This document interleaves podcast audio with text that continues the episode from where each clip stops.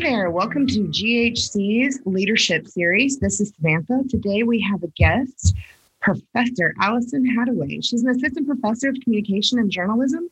She's a faculty advisor for the award winning Six Mile Post student produced news organization. She's in her third year full time here at Georgia Highlands College, works on the Rome campus. And let's give her a welcome. Welcome, Ms. Hadaway. Hi, good morning. Hey, how are you? Great. Thanks for having me. Good. Uh, we are gathered here today to talk about team building. I thought when I uh, was creating this podcast that I thought team building for you would be the perfect um, segue into this episode or into, into this series. Let me just start with a little bit of background information. Okay. How did you make your way into the role of the faculty advisor of the Six Mile Post? Oh, uh, it, there's kind of an expression in our world of advising, and that's the expression that we were voluntold. Um, I know and- that word. yeah. so, I mean, I'm I'm joking, of course, but honestly, going way back, I've been involved in student media and publications on the student side of things since I was in middle school and high school and college. oh wow. with yearbooks and newspapers as the editor of my high school literary magazine, my college literary magazine. Um, so as a student, I, I kind of was brought up in that world um, and always found it really interesting. And then when it came time to apply for a job uh, straight out of graduate school, teaching out at Shorter College, they had a, an opening for actually somebody who was, they were looking for somebody to advise radio. And although I was more of a print girl, um, I'm a pretty quick learner, and so I was hired on really to do that in yearbook. And um, and then after some transition in the department, I found myself volunteering uh, to take over the newspaper, and then um, so I've done a little bit of everything, I guess. But awesome. yeah, I've been on the student side, I've been on the faculty side, so I think that helps to have been on in both sides of it as For sure. I, I believe so. I'm not I'm not very fluent in journalism. I'm learning my ropes while I'm doing this podcast and it's a lot of fun. Yeah. So if you started, if you were um, you know, interested in your book and, you know, newspapers and all that stuff um, in middle school, what what start what sparked your interest when you were young? Well, I liked to write, honestly. Um, that was always I was always pretty good with words, and writing was a strength of mine. And so I joined and wanted to find out more about journalism because I felt like that would be a good outlet for writing. And I liked the aspect. I'm, I'm personally I'm an introvert, but I do like to work with other people because I love to work on projects and be able to walk away with something kind of tangible that you can hold in your hands and say, I wrote that, I edited that, I designed that, and this was something that, you know, we built together as a team though. Right. So it was a good balance for those things. That's awesome. Um, what let's talk about school. Okay. Um, what kind of degrees do you have? Where did you go? Uh, what did you study to get to where you're at? I actually have my undergraduate degree, my bachelor's from Berry College, and I was a journalism major there. And then I went on and did my master's degree at Auburn University. Oh, cool. Yeah, And I um, wasn't specifically journalism focused there. I was more mass media oriented at Auburn. And um, so that's where I did my collegiate work. I think that's so cool. I um never knew when I was young what I wanted to do. And so, of course, I'm a non traditional student. Um, and here I am, I'm graduating with honors in May of 2022, and I'm still not 100% sure what I want to do. I know what kind of degrees I have and I know what I can do with them. I'm just trying to figure out what I want to do with them. Well, I think that's very normal. I mean, even when I went into school at Berry, I didn't start as a journalism major. I actually started as an English major. And Oh. um, because I really enjoyed writing, so I just went in through English. And of course, I had more of a background with literary magazine editing and things like that. So I thought, well, the creative aspect really appealed to me. Uh, but then I did take courses in journalism because I actually had an English major and a journalism minor and really ended up just being drawn to journalism so much more because um, although I love the creative aspect of writing, I also like journalism structure Right. and the fact that there are a little bit more, there's a little bit more of a format, I guess, when you're Mhm. talking about inverted pyramid style and, and methods of writing and delivering to certain audiences. And so I just found myself being more comfortable Right. there than with English. So uh, I kind of flipped it around, I guess you would say. I, Mm, my sophomore year, I declared a journalism major and went from there. Right. Well, I, I think that's totally cool. I uh, I found out the other day, I was having a conversation with my advisor that I'm although graduating with a bachelor's in May um, of 2022, I am two classes short of having another associate's in psychology. Oh, wow. So if I decide to go ahead and throw those two classes into the mix, then I could graduate in May with a second associate's, which is my psychology associate, and then also in the health science, Right. um, bachelor's of health science. And so then it started getting my wheels turning like, okay, I could do other stuff. Let's figure it out. And so the, it's just getting the, the options are getting more and more, and the decisions are getting tougher and tougher. Absolutely. sure. Well, and ultimately, employers want to see that you have a lot of uh, tools in your toolbox when you come to them, Right. and that you're, you know, can be cross trained and that your skills can cross apply. So Right. that's exciting for you. I know. I'm excited. Um, so let's talk about team building. What give us give us a, your definition of, or uh, for a layperson, what team building actually is. Well, I think it's the way that you interact daily with the people that um, you are working with or, or among or who or underneath you if you're a supervisor or a leader. I don't mean underneath, you know, in a negative way, but Right. just simply who report to you. Right. So it's the the daily interactions, the activities, any kind of exercises that you are doing as a leader to organize these people into a collaborative, cohesive group. Right. Um, so I think it looks different for different leaders, but ultimately, you know, it's just what you're doing on the day to day level to try to help people connect and collaborate. Right. So I, I have some experience in that. Um, even as a student, I've kind of become a leader. I've been kind of voluntold into a leadership position, if you will. Mhm. And so I, I can I know that there are just several different levels of leadership, um, all the way from who I report to, and she reports to somebody else, and she reports to some he or she reports to somebody else. So, um, what do you think that the significance of team building from a leader's point of view is? Well, you know, there's an expression out there. Um, some people attribute it to Roosevelt. Uh, other people know it because a famous motivational speaker named Zig Ziglar uses it a lot. And it's the expression that people don't know how much you don't care how much you know until they know how much you. So there's this famous expression that you may have heard before. Some people attribute it to Theodore Roosevelt. Other people attribute it to a motivational speaker named Zig Ziglar and it's the um, the idea that people don't care how much you know until they know how much you care.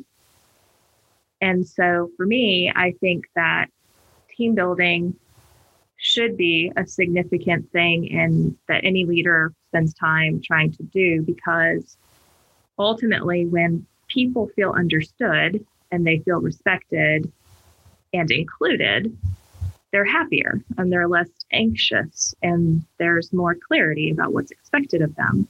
And so when you have people who are happier and less anxious, then that translates into their work ethic and that translates into this overall climate of productivity and positivity. Um, so that also leads to less turnover and higher retention rates. So, from a leader's point of view, I think that's pretty significant. Right, for sure. That is very significant. And I, I think that I've experienced some things like exactly what you're talking about. First, that's that uh, famous quote that you just said, and I don't have it in front of me, so I will not repeat it um, because I do not want to botch it because I am a Theodore Roosevelt fan. Um, and I do attribute it to Theodore Roosevelt. And he is the, I had to do a prominent leader paper in this class that I'm doing this honors project for, and I chose Theodore Roosevelt. So it's pretty awesome that you chose that to say. But I think that he was a very powerful leader, and I kind of um, listening to him say those words have felt myself kind of grow into that word, like or, or into that phrase. Um, they don't they don't care how much you know until they know how much you care. Exactly. I Got get it. um, but that's I think that's very true. Um, when I first started here at GHC, um, I didn't know anybody. I didn't come here with friends. I just basically, I, I really honestly, I came here on a whim. I came here to see if I had credits that would transfer from the 90s. And the next thing I knew, six months later, I was in class. And here I am, you know, two years later, I'm about to graduate with bachelor's, with honors. I'm uh, they're going to do a student spotlight on me. Like I'm, it's all just yeah. like it was just happening, and And, you know, it didn't really happen for me until I joined the honors program and I turned in those first couple of pro- those projects. And then, you know, people start paying attention. Sure. And they're like, oh, you're Samantha. You're the one who did the blog or, you know, the, the video or whatever. And so I feel like I'm a walking testament to, to that phrase. That's So, great. What supporting skills do you think are the most important when it comes to team building? Patience. no, um, in all seriousness, I, I think self awareness Yeah. and transparency are very important. Um, having a strong service mindset Mhm. is going to be an important supporting skill as well. And of course, communication skills. yeah. Um, you know, as a leader, you don't have to be perfect or know everything, but I think that you do have to be willing to be a little bit vulnerable and open to up, open up to other people first, so they'll open up to you, Right. and you know, they look to you to model what it is you're expecting them to do. So it's very important to be transparent and have strong communication skills and Right. be open. Well, I'll tell you, I've I've been through your team building um, exercises. Uh, unfortunately, when I went through it, it was we were in the uh, you know phase of 2020. Uh, everything was on Zoom, and I got a lot out of it. But I did come in this year in your 2021. Um, um, I, I did walk in and I did experience your 2021 training with um, the Six Mile Post and the Student Spin podcast folks.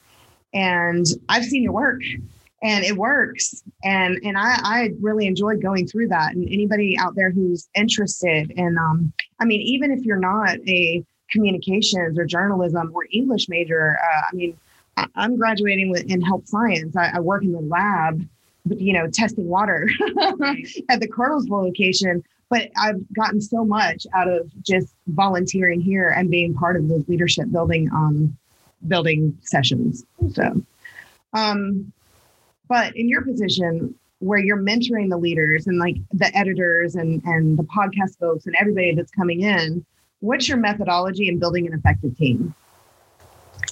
It's a great question. I, I don't know that I would have thought of it as a methodology. Hmm. Uh, that form just feels so, that terms sounds so, I don't know, formal to me.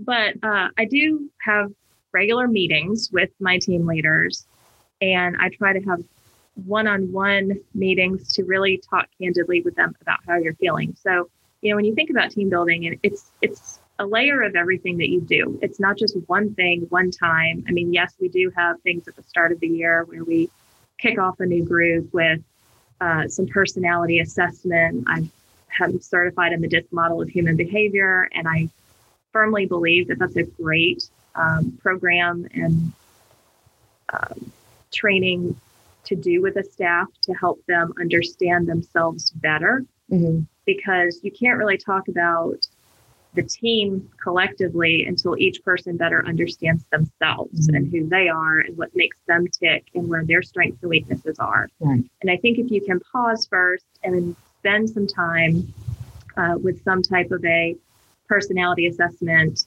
tool that is easy to understand and is fun to Mhm. implement and let everybody be reflective about themselves first, then you can step back a little bit more with them and say, okay, but this is what you may be like, this is what our team looks like.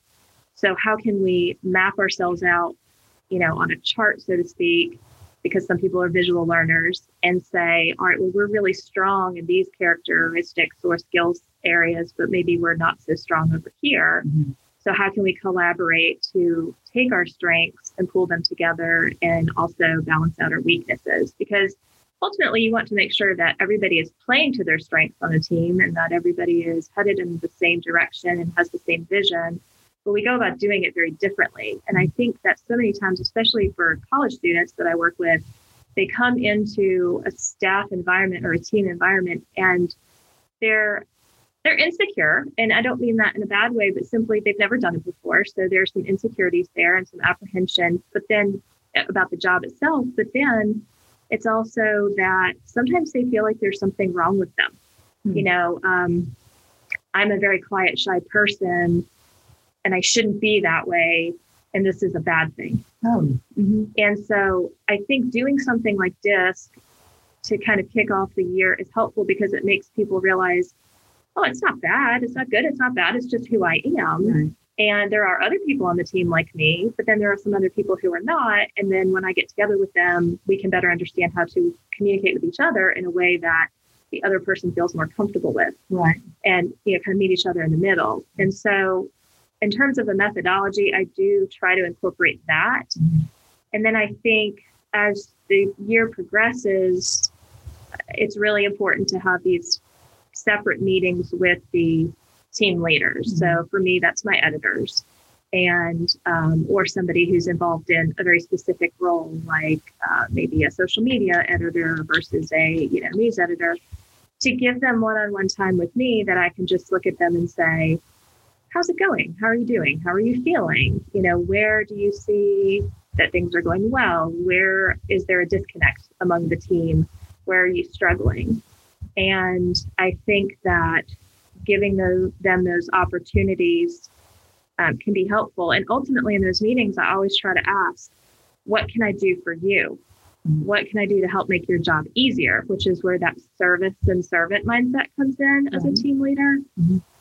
And I think asking that is a very important thing to do because it gives them the opportunity to stop and reflect and help problem solve without the pressure of the group aspect. But then when we meet again as a group, we talk about those things right. that have come out of those individual meetings. that makes sense. So um, it's it's a safe place. It's a it's a place for them to talk and, and speak candidly and reflect. And I think that really helps when they know that they're going to have individual time and then also the collective group time and that I'm trying to help them solve their problems as they go.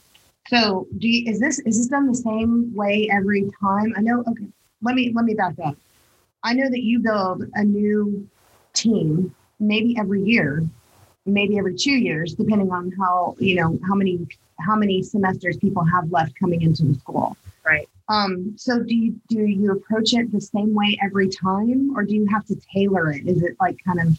Yeah, uh, I've gotten to the point where I think I have the same general approach at the start of a year. And you're right, you know that is the challenge of being at a two year junior level college for our program right now. Um, I don't retain staff for a long time. So I do find myself constantly building. Yeah. And it seems like as soon as we get to this cohesive level and everybody really knows what they're doing and gets to know each other, then they move on. Right. And it's bittersweet because it's a beautiful thing, you know, that we've come that far, but then we start all over again. Fly, little birdie. Yeah. and and you know, I knew that signing on, and, and that's just the job, the nature of the job. Um, what makes it especially challenging is in the middle of a school year. If we, you know, if I'm lucky, I hold on to people for a year. Right. Sometimes I only get them for a semester. And so, you know, come January or February, I may have some students who are on my team now who don't return for one reason or another. And then we onboard one or two new people. Mm-hmm. And that can be um, challenging because they have to catch up with, you know, not only the what they have to learn to do their job, but of course to become a, a new member of the team. Right. Um, so we do. I do tend to have a an onboarding session. I guess it's kind of a middle of the year reboot, some more team building activities. We try to make it fun and lighthearted, um, so that way it's almost a mini version of what we did at the start of the year. Right. And it is good. It's a good bonding time for everybody, and it helps the new person feel a little bit more um, included mm-hmm. more quickly. So it, it does tend to be a similar pattern that I fall into because I found it works. Mm-hmm. Um, but there are times when the individual and collective uh, makeup of a team warrant additional efforts. Mm-hmm. some some people just naturally gel a little bit better than others and communicate very strongly and we have staffs that it doesn't seem like I have to be as intentional about the team building activities and efforts. Right. But then there are others where sometimes the morale, you know, might get low or you certain personalities are, yeah, right. exactly. Certain personalities are maybe not gelling as well. And I do have to kind of step back and say, okay, what, could we do? What are we doing? Yeah. Yeah. Yeah. Okay. So here, here's one. This this comes straight from my heart because, like I like I said earlier when we first started, I, I did get to go through your team building stuff, um, your team building session, um, but I was on Zoom. And so I, when I poked my head in the other day and you were doing your team building session, y'all, she was playing with balloons. they were all playing with balloons. It looked like so much fun. And I was like, man, I got the short of the stick.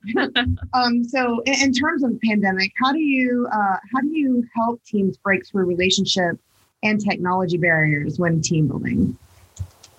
Well, I will be totally honest here. Last year was hard. Um, the the remote way that we were functioning was a challenge that I'd never faced before. Nobody had ever faced before. Mm-hmm. And I think that we were all very thankful to still be able to perform in our jobs mm-hmm. and that we did have a way to go about it. And so everybody was very patient with each other because we knew this wasn't typical. Right. We were all just trying to kind of limp along.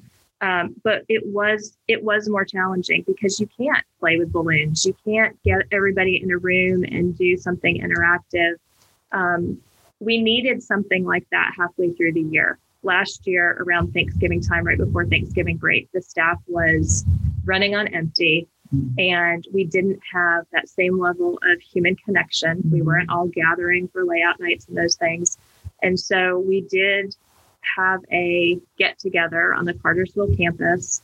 And we call, I actually called in a colleague of mine, Tom Earp, who is um, a fabulous person to, has a lot of team building experience and has worked on ropes courses and, you know, really has devoted a, a large part of his career. He's a colleague in the communication department who teaches here as an adjunct.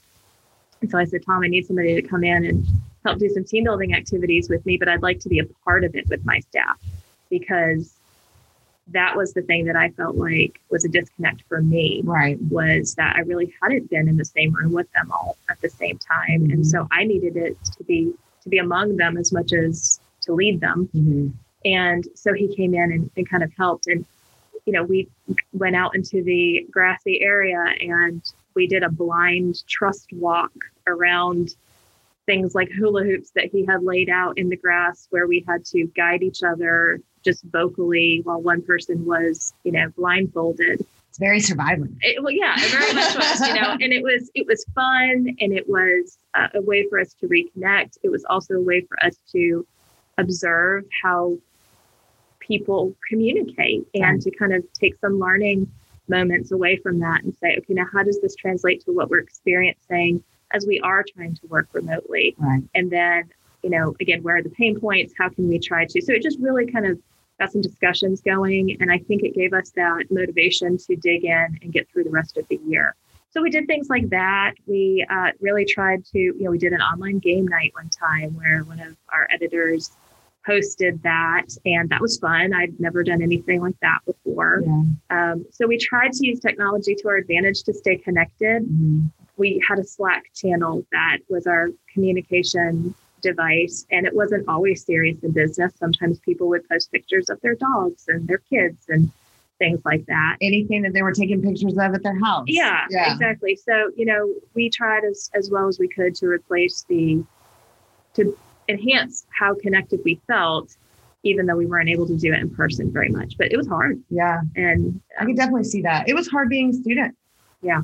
You know it was hard being online and, and being disconnected and I mean, I, I took a lot of I took a lot of my science classes. Remember, I am a health science major. I took most of my science class science classes online because of COVID. Right. Um, and and that was tough, you know, because that's a lot of classes. Yeah. sure. So, if a team is struggling to stay motivated, what steps would you take as a leader to boost their engagement? Well, the first piece of advice I would give is don't ignore it and hope it's going to go away. Right. because it, it it's not gonna, it's not going to fix itself. No, if people are not getting the engagement and the motivation that they need where they are, they are ultimately going to go somewhere else to get to fill their cup up, so to speak, um, the first opportunity that they can.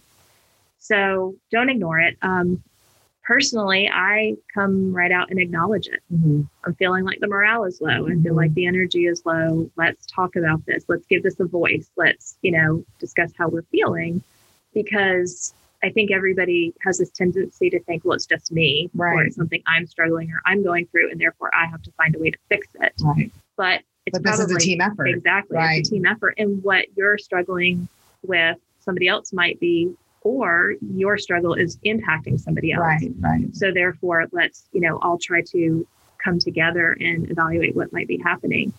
Um, so talking about it, absolutely bringing it to the forefront and giving it a voice. I've oftentimes, as a result of those things, we've adjusted workloads, Mhm. we've changed deadlines, we have um, come up with different workflows, you know, to try to meet their needs better.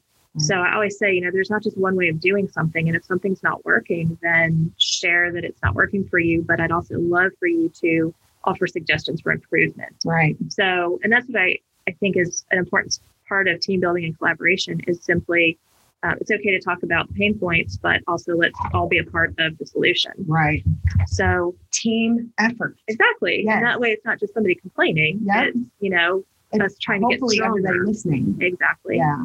and and recognizing that so and then of course you know changing up the physical environment sometimes sometimes it's the little things to boost morale play music bring in food you know make things fun for Shake people to be there yeah you know Yeah. whatever you can do i think leaders oftentimes stay inside the box too much Mhm. and if you can step back and ask yourself you know what does the staff need Right. or for a lift I think that's great advice because uh, as the undergraduate undergraduate research so, as the undergraduate research lab manager, I do have people that I lead, and you know we're at the beginning of the semester. Everybody's excited. Everybody's ready to go collect water. Everybody's ready to get in and get there.